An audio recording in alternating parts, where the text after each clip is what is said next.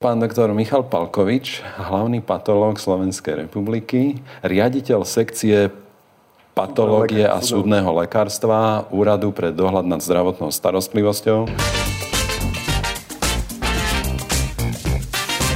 Počúvate podcast Dr. Igor Bukovský o výžive, zdraví a živote. Vítajte v dobrej spoločnosti. Už vyše 30 rokov vám podáva zaujímavé, podnetné a dôveryhodné informácie o výžive a ľudskom zdraví. Každá časť nášho podcastu prináša horúce novinky, pripomína staré pravdy a ponúka inšpiratívne myšlienky a zamyslenia o svete okolo nás. Vypočujte si jeho ďalší podcast, ktorý vás naštartuje a podporí v pozitívnych životných zmenách. Kyslíkom, oxidom uhličitým, tie a tak ďalej. Teda proste všetky tieto bi, biometrické parametre, aby sme tomu rozumeli, že čo sa tam vlastne v tom tele vyvíja a kedy je tá hranica bezvedomia. Takže myslím si, že veľmi zaujímavé výsledky z toho boli, to publikovali zo párkrát, takže tak. No ale tá, tá recyklácia toho vzduchu teda to je prosto naozaj 100%? To je ako keby človek pil svoj moč a nič iné a stále dookola? A ono je to tak, že vlastne človek vydýchne teda ten vzduch do výdychového lúpu alebo teda tej slúčky s tým, že to ide cez skráber, čo je v podstate vápno. Na vápne sa nachýta CO2. Takže to je klasické ako, ako to je v metabolimetri, keď sme jak zachytávali ECMO, alebo, vlastne. Áno, alebo niektoré tieto plúcne ventilácie. Používa to rovnaké... CO2 sa Áno, a má to takisto čidla, ktoré v podstate... absorbuje sa CO2 a, a vlastne, dostrekuje sa kyslík. aha, dostrekuje sa kyslík. Áno, Čiže základe- vyrovnáva sa. Áno, presne tak. A druhá fľaša, to je vlastne tzv. diluent. To je mm, zmes rôznych plynov, podľa tej extrémnej hĺbky, alebo vzduch to môže byť aj. A to je v podstate to dýchacie médium, ktoré sa doplňa... dusík, treba, hej. No, Nie, nie, dusík ani nie. Vzduch používame, ale potom na tie veľmi veľké hlboké ponory už trimix, čiže helium tam pridávame do, do zmesi kyslíka a dusíka. A v podstate to dostrekuje do tej slúčky jednak pri tom, ako sa klesá, pretože ten objem e, sa, sa v podstate kontrahuje, alebo teda sa stláča. A potom e, tým pádom sa doplňa vlastne z toho diluentu, z tej flaše, ktorá obsahuje tú tzv. tú bottom zmes, alebo tú zmes, ktorá sa dýcha na, na dne. A kyslík na základe elektronickej slúčky v podstate sa doplňa podľa koncentrácie, ktorú si ten potapač nastaví. On si môže dať rôzne koncentrácie podľa toho, ako extrémny ten ponor je, aby zase nedraždil mozog a nepopalil plúca. Taká zaujímavá veda celá toto. Za obrovská hej. veda, zaujímavá veda a hraničná veda, by som povedal, pretože Áno. ide o hraničné situácie, ide o ťažko adrenalinové pásmo. Ja si nemyslím.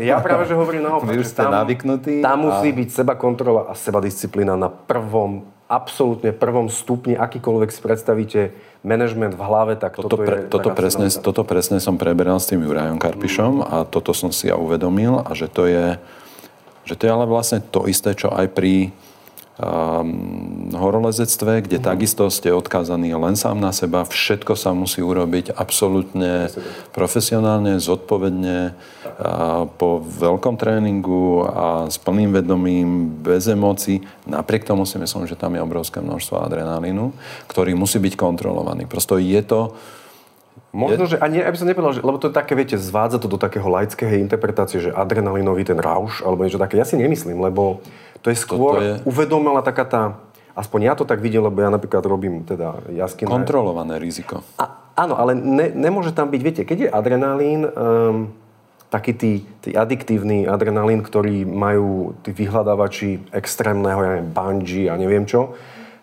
to, to nie je to, čo my hľadáme. To, ne, a to, abs- to mi jasné. Čo, čo je pravda je ale, že áno, v rámci toho výkonu uh, je tá záťaž extrémna a jasné, že tá kompenzácia nejakými, nejakým tým epinefrinom, norepinefrinom musí tam prebiehať na to, aby ten výkon bol dostatočný. Ale nemyslím si, že to je tá adiktívna časť, alebo že to je to, prečo to robíme. Skôr sme tí, čo robíme, ja teda zliezam, som bol vo Francúzsku minulý, minulý víkend, a my napríklad zliezame jaskyné systémy, veľmi úzke a neviem aké, ale to poznanie je to, čo vás láka. To, to pozrieť, čo je, čo je tam ďalej, čo, jak to pokračuje, či tam ešte vôbec je nejaká, ne- nejaká spojka, alebo je tam voda. A keď je tam voda, tak dá sa ešte ísť ďalej. Hej? Skôr sme také veľké deti, ktoré ktoré tú hranicu poznania svojho vlastného mnohokrát, len, lebo to ide hlavne o svoje vlastné poznanie, posúvajú stále ďalej, ďalej, ďalej, ďalej, ďalej, ďalej. Ale není, aspoň ja v tom nemám absolútne žiaden adrenalín. Vy hovoríte, pán doktor, um, o tom, že toto má byť pre vás taký relax, ktorý vás odputáva od vašej práce, ale keď vás tak počúvam, tak si uvedomujem, že to má s vašou prácou patológa veľmi veľa spoločného. Pretože je to tiež prenikanie niekam, kde bežní ľudia nepozrú, tak ako nepozrú do tých zákutí, tých jaskinných vodných systémov. Mňa by ste tam nedostali, naozaj. Ja, ja som plavec bývalý, závodný, ale nemám problém byť vo vode, mám problém byť vo vode, kde nevidím na dno, mám problém byť v úzkom priestore, a neviem si predstaviť, že by som zvládol takú, takýto priestor ani na sucho, nie je to ešte s vodou, takže to má môj obdiv. Ale naozaj si, keď vás tak počúvam, uvedomujem, že, že si myslím, že to má nejaké prieniky, pretože, pretože neviem, aký bol váš pocit, keď ste prvýkrát zarezali do mŕtvého tela. Ja si ako študent na to pamätám, vy to robíte profesionálne. Tie pocity sa určite rokmi zmenia, ale myslím si, že aj tak tam ostáva stále kus, kus nejakej pokory a stále to vedomie, že prenikáte niekam a vstupujete na územie, kde väčšina ľudí prosto nikdy nevstupí, nezažíva tie veci, nemá tie pocity. Čo, čo to pre vás tá práca dnes ešte znamená? Skôr, keď som sa rozhodoval, že teda akým smerom sa vydám na medicíne, tak ja už od toho tretieho ročníka som viac menej mal dosť jasno. Fakt? Uh-huh.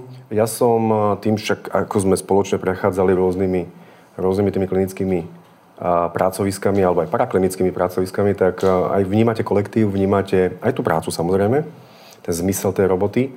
A mňa klinická prax nikde neoslovovala nejako. Mňa, aj, možno, že to je zaujímavé, že som išiel na medicínu, a, ale môj otec bol klinický biochemik. A, a v podstate hľadal som si, že čo by ma tak nejakým spôsobom oslovovala a tá patologická anatómia ma oslovila najmä tým, že bol nesmierne a dodnes je tam nesmierne kompaktný kolektív ľudí, um, ktorí sa na nič nehrali, ktorí nemali dôvod uh, sa nejako pretvarovať. Proste mali prácu, ktorú robili, lebo, boli, uh, lebo sa v nej našli. A to ma tak upútalo zistiť, že prečo tí ľudia zrovna v takej práci, ktorá povedzme si otvorene spoločensky je veľmi málo akceptovaná, aj odborne je veľmi málo akceptovaná. Aj docenená. A nedocenená. A povedzme aj to, že hoci sa úplatky v zdravotníctve nedávajú, tak na patológii už vôbec žiadne. Tak, s tým, že presne tak. Je to odbor, ktorý proste v tomto ohľade musí ten človek naozaj mať rád. Milovať. Hm. A, a ja som zistil, že, že práve to poznanie, a teraz sa nemusíme baviť len o mŕtvych, pretože patologická anatómia je primárne o živých, to znamená o bioptickej a cytologickej praxi. Um, je to presne o tom uh, stanovovať tú diagnózu. Čiže nie je priamy kontakt s pacientom, ale nepriamo stanovovať tú diagnózu na základe poznania toho procesu, ktorý klinický pracovník buď len teda nejakým spôsobom odhadne, alebo na základe svojej odbornej intuície povie, že teda jedná sa o nejaký benigný, maligný zápalový proces, ale my stanovujeme tú definitívnu diagnózu. A v tej nekropsii je to veľmi podobné, kde vlastne zase je, dojde k úmrtiu a niekto musí povedať, aké boli okolnosti, dôvody, príčiny, súvislosti toho procesu a teda záver. Čiže áno, tá paralela, ktorú ste spomenuli, je tam aj v tom mojom koničku, alebo teda nazviem tej, tej mojej psychohygiene, takisto to poznanie a takisto ale v tej profesionálnej práci, akurát sú to teda samozrejme úplne iné, úplne iné oblasti, ale tá práca je vyslovene pútavá a každý deň iným spôsobom vás prekvapí. Mnohokrát viete nachádzať paralely a samozrejme je to nesmierne e, syntetické myslenie, ktoré sa v každom okamihu tej práce musí uplatňovať. Takže internista a chirurg sa môže míliť, ale patolog má vždy pravdu. Presne tak. Presne tak. Patolog, to je taká tá... Pri vyšetrovaní tých histologických vzoriek to pomáha živému a tam je ten reálny dosah. Čiže keď niekomu berú odber, povedzme, sliznice zo žalúdka alebo z tenkého čreva pri gastrofibroskopii, tak to vyšetruje patolog. Alebo histolog teda. A, a pri výkone tých pitiev, tak tam je to jasné. Pán doktor, dovolte mi teraz ako vás počúvam, tak mám odvahu položiť takú, takú osobnú otázku. Našli ste vo svojej práci dôvod veriť v Boha stvoriteľa? Našli ste dôvod veriť v to, že ľudia tak, ako ich zažívate, že to je dielo, že to, že to je výsledok nejakého zámeru? Uh-huh. Um, tá, môj otec bol a celá rodina uh, sme veriaci ľudia. A môj otec bol uh, veľmi silný katolík a bol profesor uh, klinickej biochémie a celý život sme žili my mimo Slovenska, takže um, som sa ho často na toto pýtal, že či tam nevidí nejaký rozpor uh, v tejto otázke a on vždy odpovedal, že vôbec nie. Um, pretože aj tie jednotlivé systémy, ktoré sú takto unikátne dané dokopy a tvoria nejaký živý organizmus a musel niekto navrhnúť, musel niekto tomu vysloviť nejakú filozofiu, musel niekto nejaký, nejakým spôsobom dať tomu myšlienku, keď to že tak je poviem. za tým inteligencia. A za tým je niečo, nejaká sila a každý si za, tú, za, tú, za tým pojmom sila dosadí niečo iné. Mnohí si dosadzujú Pána Boha, Allaha, Jahveho, um, prírodu, a, ale vždy každý vníma, že niečo tam pravdepodobne Niečo, za tým čo niečo... nás tak presahuje. Áno. Takže tak, tak to Čiže- vnímal môj otec a myslím si, že to je také... To A tak ste to prevzali? Áno, v podstate takisto hľadá človek um, mnohokrát príčinu veľmi tragických udalostí, ktoré, ktoré potom rozuzlí. Um, a v mnohokrát tú príčinu proste nenájde. Hm. Proste ostáva to otvorená otázka, prečo zrovna v tomto prípade ten sled okolností viedol ku tak tragickej udalosti, ako je úmrtie. Um, a mnohokrát proste žiaľ ostane to také otvorené a za to, presne za tú, za to vákuum alebo za tú nezodpovedanú otázku si človek musí dosadiť niečo. Hej? A aby tú racionalitu a tú prítomnosť dokázal nejako prežiť a zase pokračovať v tom živote ďalej. Čiže aj A vysvetliť asi, aby dávala zmysel. aby Prosto, dávala keď vy máte pred sebou na pitevnom stole hmotu, ktorá bola človekom, ktorý sa tešil, smial, smútil, učil, túžil, od niekaďaľ to prišlo, čo z neho toho človeka robilo a niekam to teraz zmizlo a to sú veci, ktoré nás tak presahujú. Hovorí pán doktor Michal Palkovič, hlavný patológ Slovenskej republiky, riaditeľ sekcie patológie a súdneho lekárstva Úradu pre dohľad nad zdravotnou starostlivosťou. Veľmi zaujímavý človek, vážim si, že ste si našli čas. Človek, ktorý má 5 titulov. Titul Mudr rozumie magister čoho? A Verejného zdravotníctva? Verejného zdravotníctva. MPH je Master of Public Health, teda človek, ktorý má e, kvalifikáciu na čo? Na manažovanie verejného zdra- zdravotníctva. Presne tak. PhD v oblasti... A ja som teda robil Patológie. patologické anatómie, ale robil som tému uh, z oblasti hyperbarickej medicíny. A najmä ešte ma zaujíma MHA. Mhm. MHA je Master of Health Administration. Je to v Á, podstate obdoba MPH, ale zameriava sa viacej na administráciu v zdravotníctve. A človek, ktorý, ktorý za posledné mesiace v našej krajine drží v podstate svojim podpisom um, kontrolu nad údajmi o počte umretých ľudí na ochorenie COVID-19. Chcete získať ďalšie spoľahlivé informácie o výžive a zdraví? Doktor Igor Bukovský je autorom 14 kníh, ktoré vyšli v slovenskom aj v českom jazyku. Vy ste sa, pán doktor, ohlásil, ohlásili ste sa ako, ako reakciu na jedno video, v ktorom som tvrdil, že sa u nás pitve málo a ja si veľmi vážim, že ste sa ohlásili a naozaj si veľmi vážim, že ste si urobili čas. A človek, ktorý, ktorý kompenzuje svoju, svoju psychickú záťaž vyplývajúcu z ťažkej práce koničkom, ktorý je takisto náročný. A mimochodom, pán doktor je držiteľom slovenského rekordu, minimálne slovenského rekordu v dĺžke potopenia, pobytu pod vodou, tak. A strávili ste 40 hodín. 20, 20 hodín 20 hodín. Celkového času. 20 hodín, pardon, ja som si myslel, že to bolo viac ako 24 preto. Čiže 20 hodín, ale ten pôvodný rekord ste mali 8 hodín, však? Ten pôvodný bol 12. 12. A sme ho posunuli na, na 20 a teraz sa budeme pokúšať zase s rôznym systémom to posunúť. To svoje poznanie a, a tú tímovú súhru posunúť zase ďalej práve. A to som si myslel, že som aj dnes dobre pripravený. Ale čísla sa poplietli. Strávili ste 20 hodín 8 metrov pod hladinou. Priemerná hĺbka bola 7,2 metra. Áno. Um, v Seneckom jazere. Áno, na guláške. 20 hodín s prístrojom, ktorý umožňuje len obeh vášho vlastného kyslíka, teda vášho vlastného vzduchu, nadýchovaného, vydychovaného, čo je špecifické, veľmi špecifický spôsob potápania. Um, Veľmi zaujímavá zhoda okolností, pretože v nedávnom rozhovore sme tu mali Juraja Karpiša, s ktorým sa tiež poznáte, ktorý robí iný spôsob potápania, ale teda to. Pán doktor, okrem toho, že je, že je riaditeľom sekcie pre patológiu a súdne lekárstvo na úrade pre dohľad nad zdravotnou starostlivosťou, tak roky vyučuje potápanie a má potápačskú školu, takže ďalší, ďalší, ďalší zdroj na um, pomoc s takýmto koničkom pre každého, kto to chce skúšať. Uh, Juraj Karpiš mal radu, neskúšajte to sami. Je to aj od vás zrejme. Uh, u nás to dokonca Základná ani nejde, pretože podmienkou na výkon rekreačného potápania je licencia. To znamená, že tam málo kto by bol ochotný buď to inak investovať do toho výstroja, alebo samozrejme celý ten systém na, na potápanie nejak zložiť a ísť na vlastnú pesť. To, to myslím si, že až mm. nereálne. Freediving je v tomto samozrejme podstatne jednoduchší. stačí vám veľká plutva. Presne tak. Presne tak. U nás tá veľká plutva je len, len, len nejaký doplnok, ale u nás celý ten ostatný systém musí človek ovládať. A na to sú práve tie licencie. Mm. Je pravda, že patológovia majú radi čierny humor? O, celkom isté. My zvykneme hovoriť, že... Máte obľúbený vtip? A, my, ani nie, že vtip, lebo Máte. väčšina takých tých spoločenských vtipov, ktoré počujete, um, sa opakuje veľmi, veľmi často. Mm-hmm. Um, také tie klasické, že na Silvestra Takže... sme si otvorili Silvestra, hej, to už, to už je také, čo nikoho um, neprekvapí. Hej. My, my skôr zvykneme hovoriť, že teda máme... No to som ešte nepočul, áno.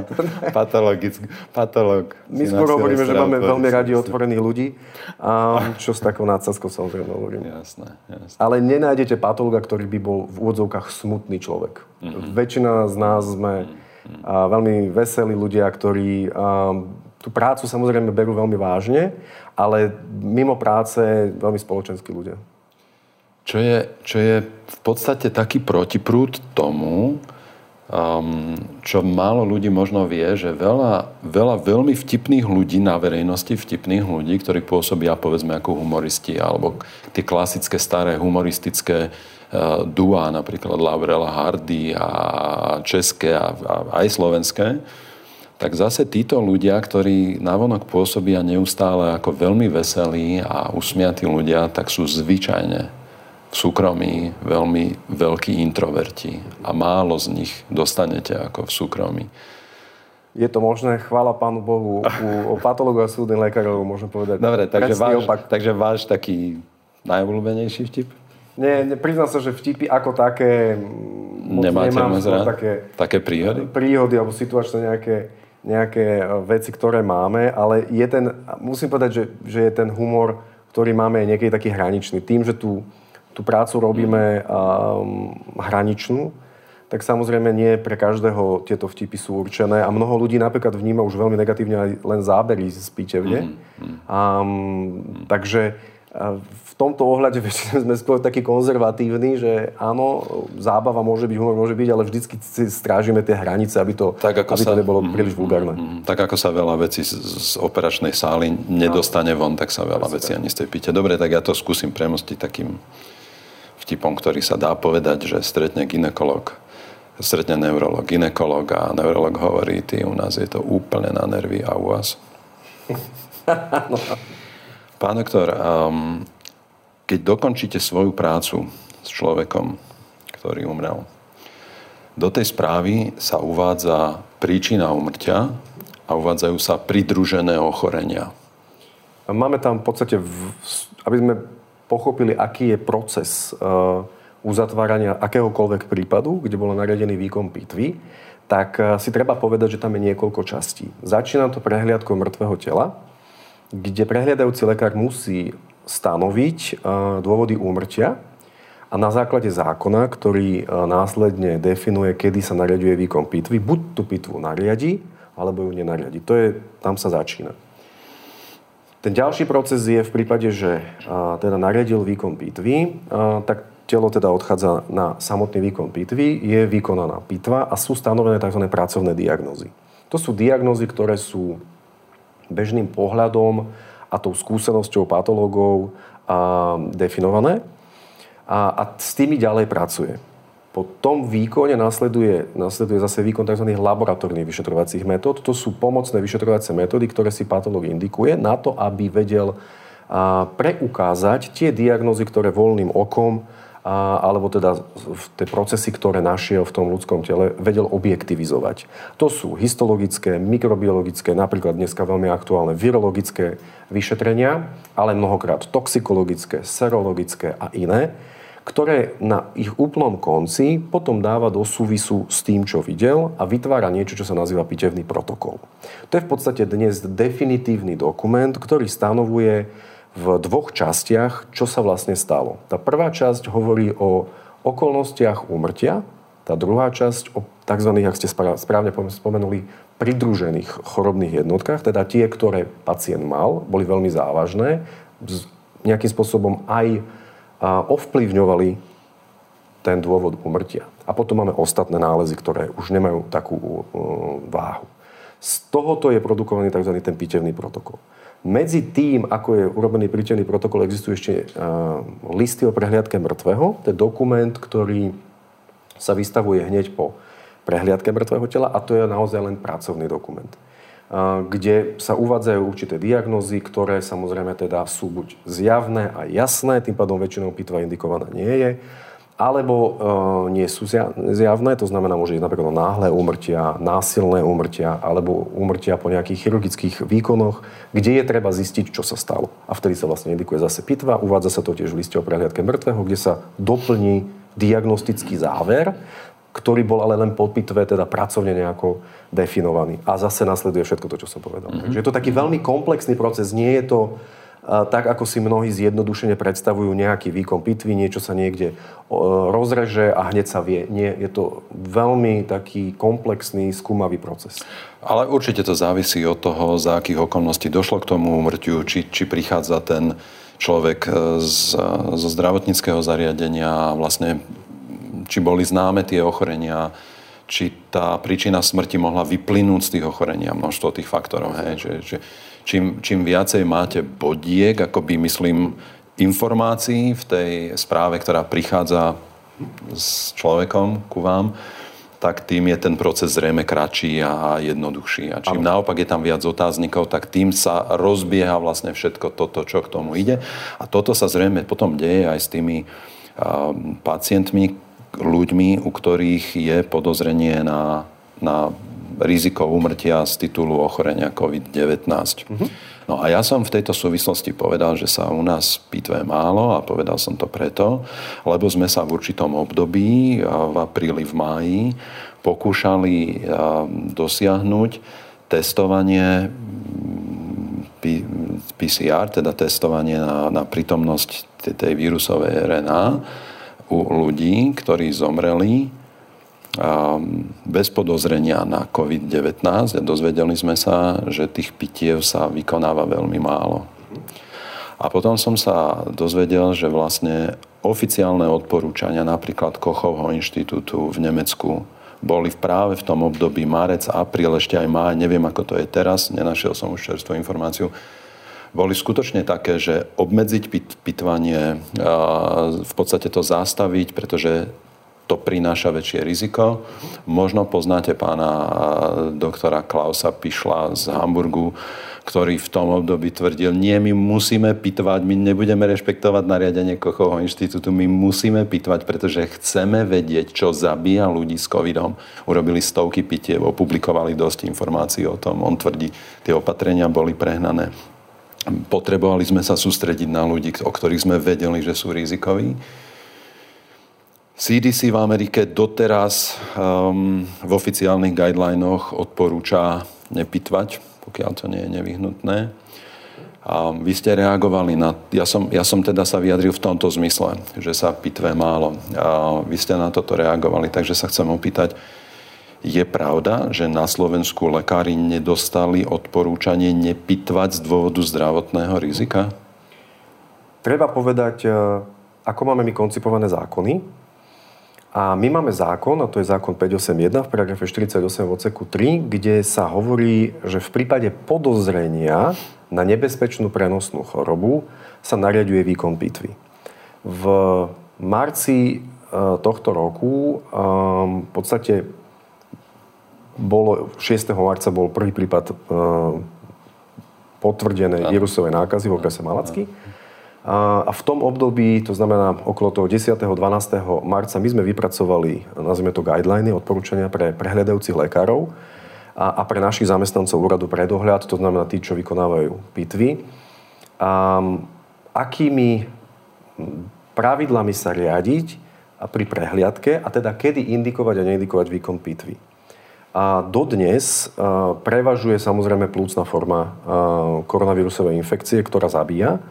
A tie ostatné, um, by som povedal, prejavy sú buď len sporadické, odpublikované vo veľmi, veľmi malých fragmentoch. Trombozy, zlyhania obličiek. To sú v mhm. podstate správy, ktorých, keď sa pozrete uh, na tie publikácie veľmi detailne, tak zistíte, že to sú v podstate len strohé konštatovania nejakej uh, klinickej etiológie, málo kedy verifikovanej na základe pitvy ktorú samozrejme netreba podceňovať, ale netreba z nej hneď robiť chorobnú jednotku, ktorá je asociovaná s tým. A prečo je to medializované tak, že verejnosť nadobudla pocit, že toto je ochorenie, ktoré zabíja na tisíc rôznych spôsobov a všetky sú rovnako nebezpečné? No, ja ešte by som povedal teda k tomu, ako to robíme na Slovensku. Čiže Pardon. a, a prídem presne k tomu, že kde vidím ja celkom taký určitý problém a prečo aj som tu. Um, to znamená, že na Slovensku my sme zaviedli presné pravidla čo robiť. A sú tam príznaky, ktoré vtedy boli z Wuhanu prebraté celospoločensky alebo celosvetovo povedzme. A tie sme my definovali ako určité kritéria, ktoré sú dôvodom na testovanie takéhoto pacienta. Uh-huh. A zo začiatku sme testovali normálne klasickým spôsobom, zisťovali sme, či, či to vôbec funguje na mŕtvom človeku. Klasický nazálny a teda orálny stier sliznice. A zistili sme, že to funguje, ale napríklad zistili sme, že nesmieme to dávať do, eh, do tých fixačných médií, niekedy nám to robilo problémy. Takže aj z tých vzoriek z pitvy, ktoré sme potom nakoniec eh, odosielali, sme zistili, že nesmú ísť do inaktivačného média, skôr do kultivačného média, alebo dokonca len eh, natívny materiál, ktorý sa potom následne spracoval určitým procesom, tak, aby tie výsledky boli priekazné. Takže sme sa učili, ako, ako to v podstate tú chorobu robiť v zmysle teda diagnostiky a ako ju, ako ju nejakým spôsobom zatrieďovať. Testuje sa, pardon, doteraz mm-hmm. iba tá sliznica, ten, ten nosohltán? Nie, a... my sme postupne začali dostávať aj rýchlotestové sety, nie len protilátkové, ale aj, aj antigenové, ktoré na človeku, ktorý zomrel na koronavírusovú infekciu, samozrejme majú veľmi dobrú priekaznosť, niekde až 88% a viac pretože samozrejme človek, čo zomrie na, na COVID, teda na chorobnú jednotku COVID, má už vytvorené protilátky v dostatočnej miere, takže dá sa oprieť o ten, tento rýchlotest. rýchlotest. A, a preto sme ho začali používať niekedy od polky apríla. Čiže nie len pcr ale my sme robili aj screening pacientov pomocou protilátkových testov. Ako náhle vyšiel protilátkový test pozitívne, okamžite sa bral ster aj na PCR. Čakalo sa do výsledku a indikovala sa pitva. Uh-huh.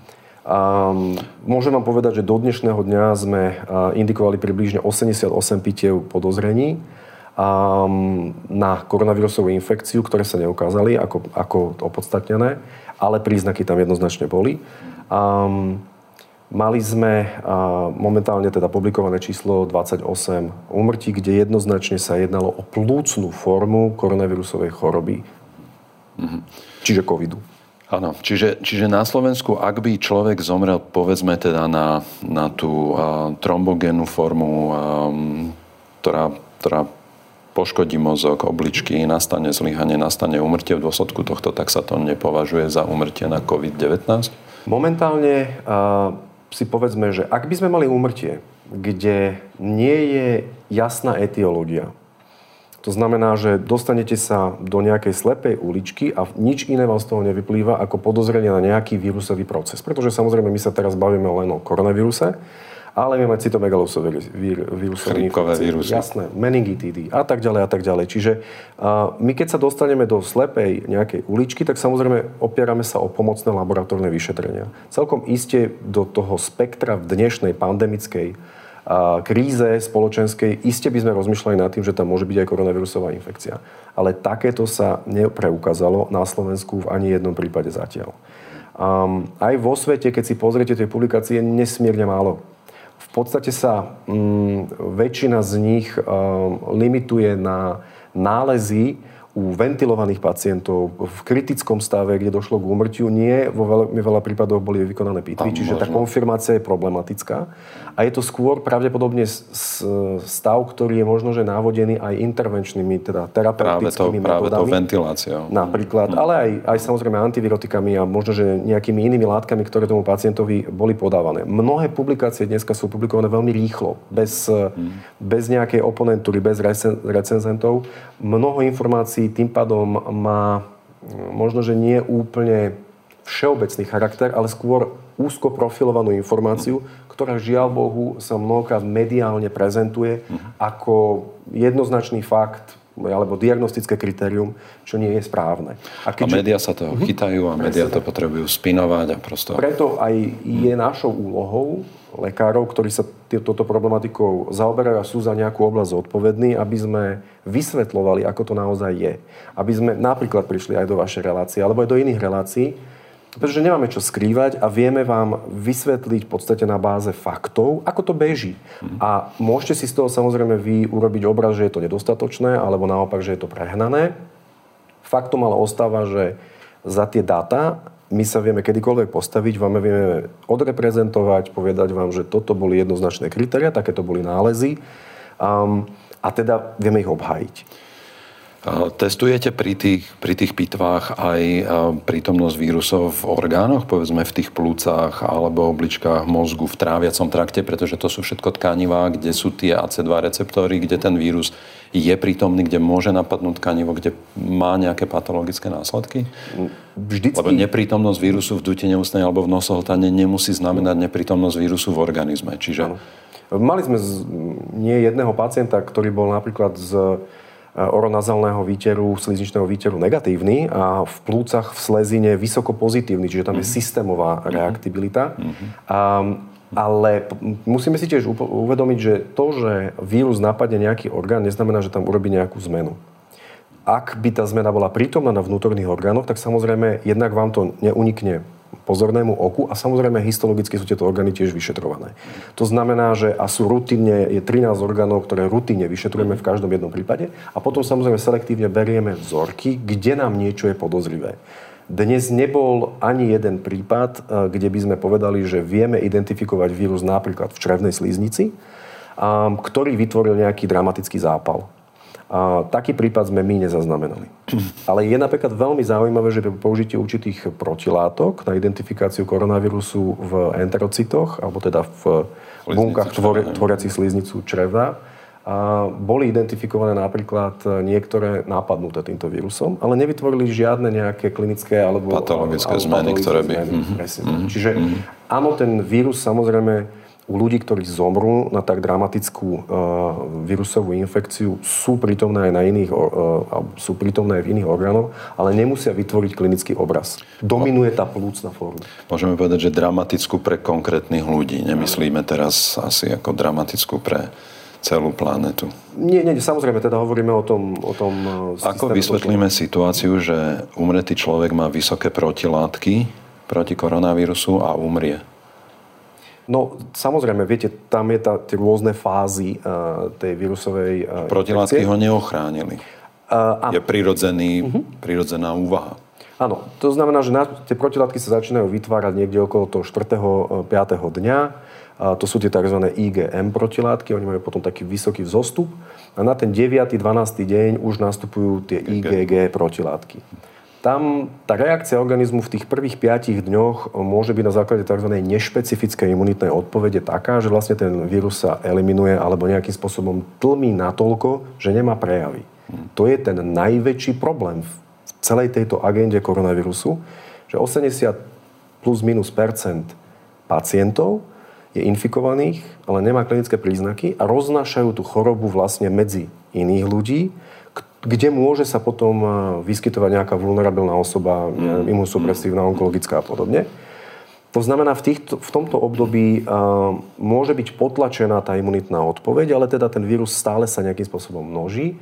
Pokiaľ prekoná tú nešpecifickú imunitu, nastupuje špecifická imunita a tá môže mať rôznu formu odpovedí v závislosti od kompetencie toho imunitného systému a môže dojsť až k niečomu takému, čo sa nazýva cytokinová búrka, to znamená v podstate dramatické zbúranie sa toho imunitného systému. Poškodenie aj tých orgánov jednotlivých, ktoré sú vlastne takto A dneska v podstate máme vedomosť najmä o tom plúcnom tkanive, ktoré um, u určitej skupiny uh, pacientov má naozaj exprimovaných príliš veľa angiotenzín konvertujúci enzym 2, čiže AC2 receptor, ktorý sa nachádza v týchto e, plúcach vo veľkej miere a je ako keby vstupnou bránou pre ten vírus. Ano. A to je to poškodenie potom toho orgánu veľmi, veľmi dramatické. U tých, u tých starších ľudí vieme, že je aj veľmi často znížená tvorba IgA protilátok, ktoré hrajú tú prvú úlohu, aktivita T lymfocytov, ktoré hrajú kľúčovú úlohu v tých prvých dňoch.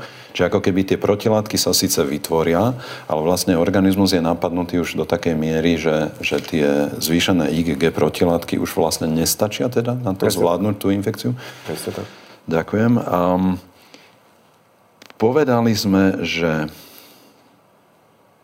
Vykonávame na Slovensku pitvy vo všetkých prípadoch, kde existuje podozrenie. Môžete teda vylúčiť situácie, že na Slovensku umrie človek, či v domácnosti, či v DSSK, alebo v nemocnici, alebo prosto opustený, osamelý človek žijúci s dlhým zoznamom diagnóz, ktorý umrie, a nie je pitvaný z dôvodu, že u neho nie je podozrenie, napriek tomu mohol mať pozitívny nález COVID koronavírusový Môžeme vylúčiť, že máme takéto prípady, ktoré by teda unikli tomu radaru, ktorý ste nastavili? Áno, dobre, neexistuje asi ideálny stav. To znamená, tak ako sme nastavili tie parametre, eh, tak ich aj monitorujeme a vyhodnocujeme.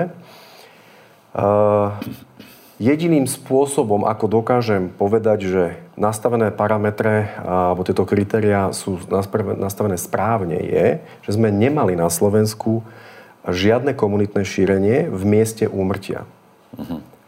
A či sa bavíme o pitvanom alebo nepitvanom, v tomto prípade nie je tak podstatné, ale nemali sme úmrtie, ktoré by nebolo podchytené uh-huh. a, a na tom mieste úmrtia okolie následne a bolo infikované a bolo to, nazvime to, že miesto šírenia sa tej, tejto infekcie. Také miesto sme na Slovensku mm-hmm. nemali. Mm-hmm. To znamená, že tie opatrenia, ktoré podchycovali všetky podozrenia, boli účinné. Všetky prípady, kde sme nariadili pitvu a identifikovali e, takúto chorobnú jednotku, boli opäť účinné. A, a eliminovali sme akékoľvek možnosti, že by a, e, bolo úmrtie, napríklad keď sme spomínali DSSK, v dss e, pacienta, ktorý nebol testovaný, ktorý zomrel na koronavírusovú infekciu. Pretože všetci pacienti, ktorí v, tej DS, v tom dss boli, tak samozrejme boli takisto na, na, nákazení. A keďže takéto úmrtie nepodchytené sme nemali, tak si myslíme, že všetky tie opatrenia boli veľmi správne a účinné. Pán doktor, ale to potom znamená dosť zásadnú vec. To potom znamená, že všetci ostatní majú alebo zlé čísla, alebo sa na Slovensku stal veľký zázrak. Pretože keď porovnáme počet pozitívne testovaných ľudí, teda počet tých pozitívnych výsledkov testov na milión obyvateľov, čo je nejaká objektivizácia. Na Slovensku, v Maďarsku, v Českej republike, v Rakúsku, tak vo všetkých krajinách nachádzame na, na 1 milión obyvateľov viac pozitívnych testov, v Maďarsku 1,2 krát viac, iba 1,2 krát viac. Ale keď prepočítame počet úmrtí na milión obyvateľov, tak v tom Maďarsku je to 12,4 krát viac úmrtí na milión obyvateľov ako u nás. Iba 1,2 násobok počtu pozitívnych testov, ale takmer 12,5 násobok počtu úmrtí na milión obyvateľov. Mm-hmm. Takáto situácia môže mať len tri vysvetlenia. Prvá je, oni majú zlé čísla. To znamená, zahrňajú do tých e, kolóniek umrtie na COVID-19 aj ľudí, ktorí nezomreli na COVID-19. A to musí platiť potom o celom svete, keďže tie čísla v prepočte na milión obyvateľov sú také vysoké. Alebo my máme zlé čísla, vy tvrdíte, že nie. Alebo teda na Slovensku, ako v, asi v jedinej krajine, pri najmenšom v jedinej v Európe sa stal zázrak. Ako, ako toto vysvetlíme? Áno, e, zase nie je to, um, nie je to nejako veľmi komplikované vysvetliť. Um, 12,5 násobný rozdiel? V každom štáte uh, je niekto zodpovedný za definovanie určitých parametrov, určitých kritérií. Um, dneska už vieme, že mnohé krajiny a tieto kritéria majú veľmi, nazvime to, vágne, nie úplne presne definované. My, keďže tú, tú, um, ten detail um, uh, tvorby vlastne tých kritérií pacienta, ktoré, ktorého zaraďujeme a my máme tri skupiny, to znamená potvrdený COVID ako základná chorobná jednotka, pridružená chorobná jednotka alebo len koronavírus pozitívny pacient, ktorý zomrel z iných príčin. My sme to definovali hneď v úvode, aby sme mali jasné mm. parametre, čo budeme hlásiť. A sme boli sme integrovaní v niečo, čo sa nazýva Národný krízový klinický tým, čo bolo nesmierne dôležitá jednotka, ktor, kde sme spolupracovali, infektológovia, klinickí pracovníci, psychológovia a podobne v takom jednom veľmi kompaktnom týme pod vedením pána profesora Šuvadu. Um, a tam sme si v podstate aj hovorili, ako sa to má vyvíjať, ako budeme reportovať, informovali sme sa o tom, aké typy úmrtí sme mali. Um, toto v mnohých iných krajinách nie je.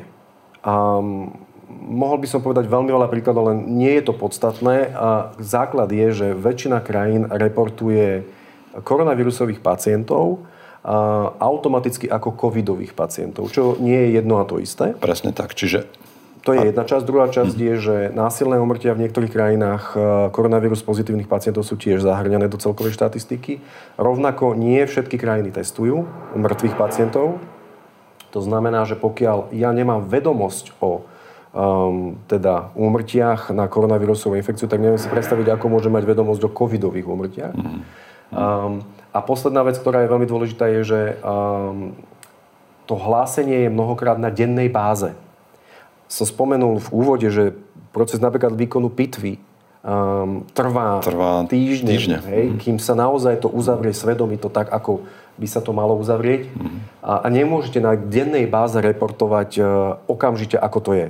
Um, z toho mi vyplýva, že samozrejme mnohé čísla by potrebovali korekciu. Um, a tá korekcia by v podstate potom povedala niečo tzv. excesívnej úmrtnosti. Hm. Koľko reálne, ale to viete až za nejaké obdobie vyhodnotiť, bolo očakávaných úmrtí a koľko bolo nad rámec toho očakávaného a z toho percenta môžete potom povedať, že vlastne koľko je pravdepodobne úmrtí na hm. koronavírusovú infekciu alebo potom aj covid S týmto musíme čakať až do januára, pri najmenšom, v lepšom prípade teda, aby sme dostali údaje za rok 2020. Verím vám, pán doktor, pretože pôsobíte na mňa ako človek, ktorému sa dá veriť a ktorému chcem veriť. Z toho vyplývajú tri veci. Prvá je, že oni majú zlé čísla. Keď majú zlé čísla, no majú zlé čísla, lebo majú zle nastavené tie kritéria, tak ako ste to povedali. Majú kritéria nastavené tak, že do toho, do toho celku zahrňajú úmrtia, ktoré podľa nášho názoru nie sú covidové úmrtia, čiže hovoríme o chorobnej jednotke, ale sú pacienti, ktorí majú napríklad aj podozrenie na koronavírusovú infekciu. Mnohé krajiny zahrňajú aj podozrenia, pretože buď z počtu umrtí, ktorých je proste veľmi veľa, nedokážu už selektovať tých pacientov uh, alebo testovať ich a tým pádom oni reportujú čísla v tejto forme. Ja teraz nechcem povedať, že to je zlé alebo dobré. A to je len e, konštatovanie, že je tam nejednotnosť reportovania tých čísel. A, a ja to chcem konštatovať, alebo môžem konštatovať, že to potom zásadne mení fakty, zásadne to mení čísla. Už dnes vieme, že sú krajiny, ktoré od 30 až 40% prehodnotili dokonca aj v Taliansku, mm-hmm. znížili počet úmrtí vo Francúzsku, v niektorých amerických štátoch, že znížili počet rádovo naozaj, rádovo nie, o 30 až 40% znižili počet pôvodne hlásených úmrtí. Dovolím si to teda zjednodušiť. Vy ste nastavili kritéria tak, aby na Slovensku boli evidované úmrtia explicitne úmrtia na COVID-19, kým v zahraničí sú do kolónky úmrtie na COVID rátaní aj pacienti, ktorí umierajú s covidom alebo s korona, pozitívnym testom na koronavírus nového typu. Áno. Čiže umrtie áno. na covid a umrtie s infekciou COVID-19. By, a to takto, je ten veľký rozdiel. Áno, koronavírusový pozitívny pacient neznamená, že musí mať rozvinutú formu covidu. To je jedna a, vec. A to je príčina smrti. A, ale oni ju, oni ju v podstate môžu vykázať ako príčinu smrti, čo si myslíme, že by bolo fajn, keby to bolo potom jednotné. Na druhej strane, ono to potom ale nehovorí príliš veľa. Um, to číslo, lebo ho neviete rozmeniť na drobné. Čo, čo a neviete ho dneska, interpretovať. A neviete ho interpretovať. Čiže pre mňa dneska nie je mortalita dôležitá, alebo letalita, dôležitá. Pre mňa je skôr podstatné, koľko je hospitalizovaných pacientov, koľko je kritických pacientov, ventilovaných pacientov. A to úmrtie tak. je len ako keby tak. E, ďalšie vodítko ku zdôvodneniu určitých opatrení. Hmm. Um, ale nemalo by byť e, letalita a mortalita principiálna ku rozhodovaniu o epidemických opatreniach. Je ale rozhodujúca pre strašenie, mediálne strašenie, to, to zažívame už niekoľko mesiacov. Povedal som, že to, čomu verím od vás, má tri následky. Poprvé, že teda oni majú zlé čísla. Znovu sme si to potvrdili zle. Myslím v tom zmysle, že, že do, do počtu úmrtí na COVID sú zarátané úmrtia s COVIDom, bez toho, aby to bola nevyhnutná príčina úmrtia. Po druhé, to teda znamená, že tá, najmä tá smrtnosť, aj úmrtnosť, ale aj tá smrtnosť je tým pádom nižšia nižšia, než sa v skutočnosti uvádza. A po tretie ma zaujíma, čo teda hovoria vaši kolegovia na, na naše čísla.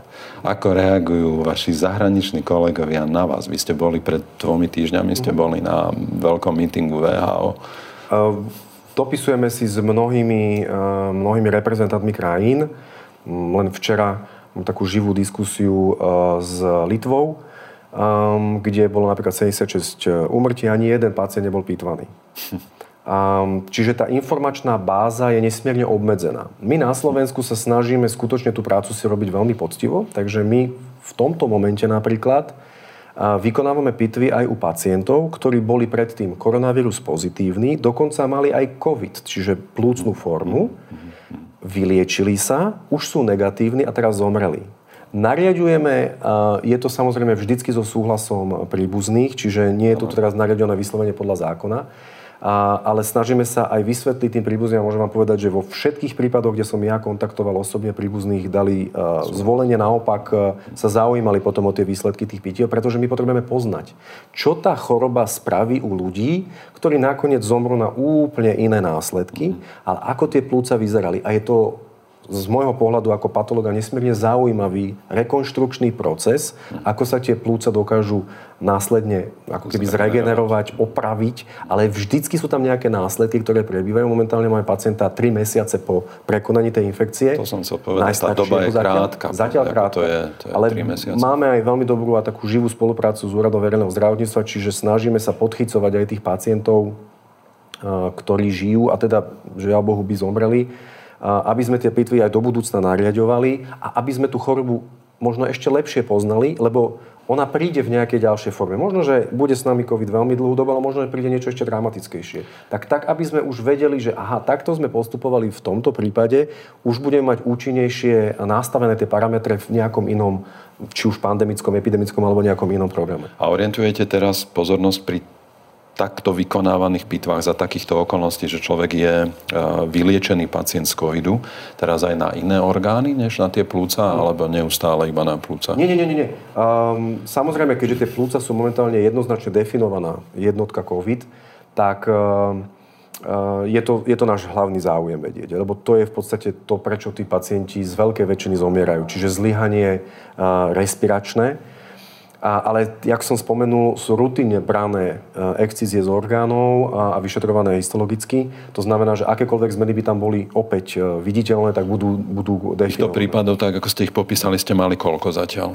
na Slovensku? No my sme urobili, ako som spomenul, 88 podozrení. Myslím, myslím pardon, tých, ktoré, tých pacientov, ktorí boli vyliečení z covidu a umreli teraz na nejakú inú príčinu. Momentálne, je ich, je, momentálne ich je 12, ak sa nemýlim. Dve, dve pitvy sme robili uh, tento v pondelok e, a, a jedno bolo v Bratislave, jedno v Nitre. Jedno som teda robil ja. Um, tam výsledky a ešte nemáme? Výsledky ešte nemáme a ani priznám sa, že ešte by som ich nezverejňoval, lebo, lebo samozrejme ten proces má nejakú, nejakú dobu. No, ale viem povedať, že v tých iných prípadoch e, tie plúca vykazujú napríklad e, takú skromocelulárnu metapláziu, hypertrofiu, čiže regeneračné zmeny tam sú. Ale čo je veľmi zaujímavé, aspoň pre mňa, napriek devastácii, ktorú pozorovali klinickí pracovníci, keď ten e, človek žil, tak e, my už po relatívne dlhom období môžeme konštatovať, že tie plúca sú veľmi dobre zregenerované. Mm. A že ten, ten, ten proces ako keby rekonštrukcie tých plúc je veľmi účinný. Um, ale tí pacienti žiaľ zomierajú potom na niektoré následky, či už napríklad antibiotické terapie alebo, alebo niečoho iného, ktorá, ktorá potom napríklad poškodzuje sliznicu hrubého čreva vo forme um, kolitít. Um, a tieto pseudomerózne kolitidy napríklad teraz evidujeme u troch pacientov ako príčinu umrtia. Príčinu umrtia. A, pretože samozrejme tie antibi- presne tak, premorenie Clostridium difficile, mm. takže, mm-hmm. takže um, snažíme sa naozaj rozumieť tej chorobe. Aspoň teda na Slovensku robíme všetko preto, aby sme tej chorobe rozumeli, aby sme vedeli poskytovať odpovede napríklad na akékoľvek otázky aj vy máte, alebo hoci kto iný. Um, lebo nemáme čo skrývať. Ej, nie, tu, tu teraz nejde o nejakú hru, lebo je to veľmi vážna problematika. Celospoločensky uh, vnímaná veľmi citlivo. Tak sa vrátim ešte k tej otázke. Čo vám hovoria kolegovia? Čo vám hovoria tí náčelníci Akože... z iných európskych krajín, mm-hmm. z VHO a podobne. Ako, ako oni, keď im predložíte dáta, keď im predložíte slovenské kritéria a slovenské výsledky a čísla, určite to vyvaláva otázky. A čo oni povedia na to, čo poviete im? My sme tie naše kritéria, podľa ktorých zaraďujeme pacientov do tých troch skupín, ako som spomenul, a sme zverejnili no, niekde polka apríla, koniec apríla, s tým, že to bolo samozrejme aj prostredníctvom VHO, rozdistribuované. A mne to tak skôr prípada, že ten, každý ten členský štát ako keby si tú svoju agendu robil na tom vlastnom piesočku a ale musím povedať, že posledný týždeň uh, sú tie aktivity um, vo VHO smerujúce ku také objektivizácii. V pondelok bude jedno z takých veľmi dôležitých stretnutí o 10. kde sa práve budeme baviť na tému, ako tie dáta zlepšiť vo forme, momentálne sme na úrovni výmeny informácií, pretože aj výmena informácií bol obrovský problém v úvode. Hmm. Čerpali sa údaje z denníkov a podobné. Nerad by som... Paradoxné na to, že fungujeme ako Európska únia však. Um, skôr VHO je teraz to, kto by mal byť taký ten mhm. unifikujúci e, článok. A, a oni teraz sa snažia um, urobiť jednotný mechanizmus uh, reportovania informácií. A ja pevne verím, že v tej druhej fáze, keď sa dohodneme na jednotnej báze, ako to budeme reportovať, tak sa začneme baviť o kvalite reportovaných informácií a iste aj retrospektívne a samozrejme prospektívne, tak, aby sme sa poučili z niektorých nedostatkov, ktoré sa vývojom vyskytli, ale sme hlavne neopakovali tie chyby pretože, ako som už spomenul, prídu rôzne iné infekcie, pandémie, epidémie lokálne a bude treba už mať tento systém, by som povedal, nejak jasne definovaný, aby sme aj zrýchlili možno, že výmenu tých informácií, aby napríklad sa nevytvárali takéto otázky, aké máte aj vy, prečo je tam x násobne vyšší počet úmrtí a podobne. A pre mňa je to aj dôvod vysvetľovať tieto jednotlivé okolnosti a, zlepšovať ten systém, aby napríklad tie dezinformácie neboli šírené. Lebo preberajú sa automaticky rôznymi uh, portálmi, napríklad na internete, pretože potrebujú samozrejme čítanosť. A mnohokrát sú interpretované údaje úplne by som povedal, cestne a keď si tú publikáciu prečítate, tak zistíte, že to je úplne celé inak. A, a na to by sme mali byť aj my, teda, čo sa tejto problematike venuje, aby sme ju objektivizovali, aby sme, aby sme vysvetlovali. Usilujem sa o to isté. Áno. Hovorí pán doktor Michal Palkovič, riaditeľ sekcie patológia súdneho lekárstva Úradu pre dohľad nad zdravotnou starostlivosťou Slovenskej republiky. Pán doktor, veľmi pekne ďakujem za vašu prácu za vašu úprimnosť a priamosť, za akou ste reagovali na naše video a za to, že ste si dnes urobili čas. Ja ďakujem veľmi pekne. Všetko dobré, želám vám Bože požehnanie do vašej práce aj do vašho života a potápania. Ďakujem veľmi pekne. Všetko, všetko dobré želám. Lúčim sa aj dnes s vami. Ďakujem za pozornosť. Viva vita. Ďakujeme, že počúvate podcasty Dr. Igor Bukovský o výžive, zdraví a svete okolo nás. Tento podcast vyrábame vďaka tomu, že ste si kúpili knihy doktora Bukovského. Ďalšie dôležité informácie o výžive a zdraví nájdete na stránke www.encyklopedia.akv.sk a na YouTube kanáli Dr. Igor Bukovský.